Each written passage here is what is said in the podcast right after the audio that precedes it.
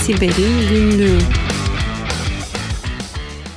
Siber'in günlüğünden herkese merhaba. Alper Ümit Yılmaz ben. Bu hafta Siber'in günlüğünde sevgili Tuğba ve Murat'ın yokluğunda sizlere eşlik etmeye çalışacağım. Ee, biliyorum ki onların yerini doldurmam mümkün değil. Her zaman onları bu ekranda görmeyi arzu ediyoruz. İsterseniz bu haftanın haberlerine geçelim. Benim şansıma mıdır bilmiyorum. Tarihin en büyük fidye yazılımı saldırısı olarak kayıtlara geçen saldırıyı sunmak bana düştü. Bildiğiniz üzere Florida merkezli IT yönetim yazılımları üreticisi Kaseya firmasının BSA yazılımındaki bir zero day zafiyetinden faydalanan Rusya destekli Revil grubu bir ransomware saldırısı gerçekleştirdi.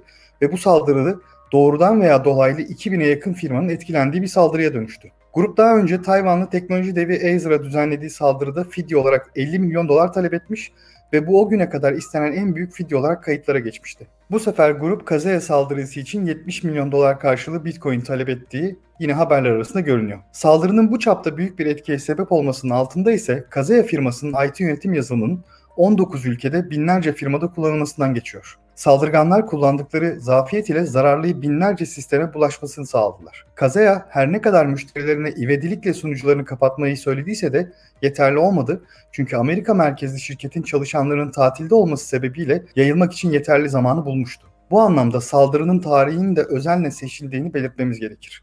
Saldırı 4 Temmuz tatilinden önceki Cuma günü gerçekleştirildi bu anlamda şirketin ve diğer birçok şirketin IT yetkilileri de tatilde olduğu bir döneme denk geldi. Saldırıdan etkilenenler arasında şu ana kadar en büyük zararın İsveçli süpermarket zinciri Coop olduğunu görüyoruz.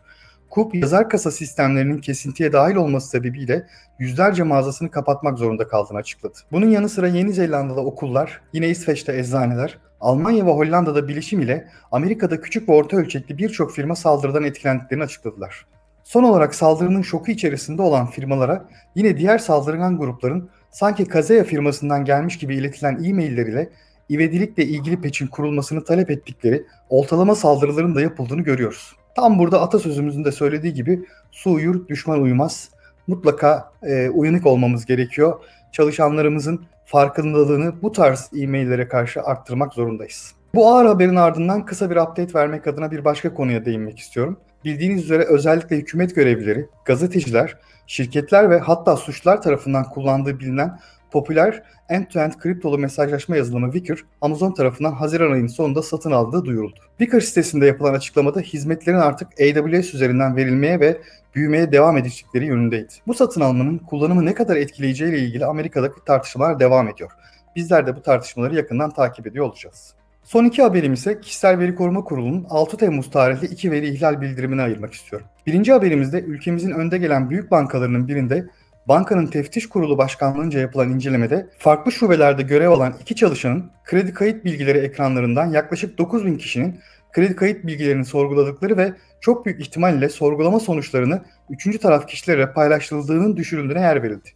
Kısacası şube çalışanlarının sorgulama yapmaları istenmiş onlar da bu sorgulamaları yapıp işbirliği içerisinde oldukları kişilerle bir çıkar amacı güderek paylaştıkları anlaşılmıştır. Burada tabii ki bankanın teftiş kurulunun yaptıkları işin hakkını verdiklerini söylememiz gerekir. Fakat söz konusu sorgulamaların bir günde yapılamayacağını bildiğimizden bu tarz ihlallerin önüne geçebilmek adına akıllı yapılar kurmak zorunda olduğumuzu söyleyebiliriz. En azından önleyemiyorsak bile en hızlı şekilde uyarılacak ve ihlalin yahut suçun etkisinin daraltıldığı kontrollerin geliştirmesinin kaçınılmaz olduğunu söyleyebiliriz. İkinci veri ihlal bildirimi ise kozmetik sektöründe yer alan bir şirketin 36.116 müşterisine ait bilginin yer aldığı raporların herhangi bir yetkilendirme olmadan internete açık olarak doğrudan bir URL ile erişebildiği bilgisine yer verildi. Söz konusu bilgilerin oluşturulan raporların görüntülenmesi için kullanılan site üzerine yüklendiği fakat yetkilendirme olmadığı için herkese açık hale geldiği anlaşılmıştır. Bir diğer önemli konu ise kurum bu rapor adreslerinin URL bilgisinin bilinmesi halinde ulaşabileceğini iletmiş olsa da biz yine bunu standart kullanıcılar için doğru olduğunu düşünebiliriz. Fakat biliyoruz ki ilgili araçlar kullanılarak web sitesinin tüm URL ağacı çıkartılabiliyor. İhlalin süresi göz önünde bulundurulduğunda bu müşterilere ait verilerin bir başkasının eline geçmediğini söylemek zor olacaktır. Siber'in günlüğünden sizlere hoşçakalın diyorum. Şimdiden güzel bir hafta sonu geçirmenizi dilerim.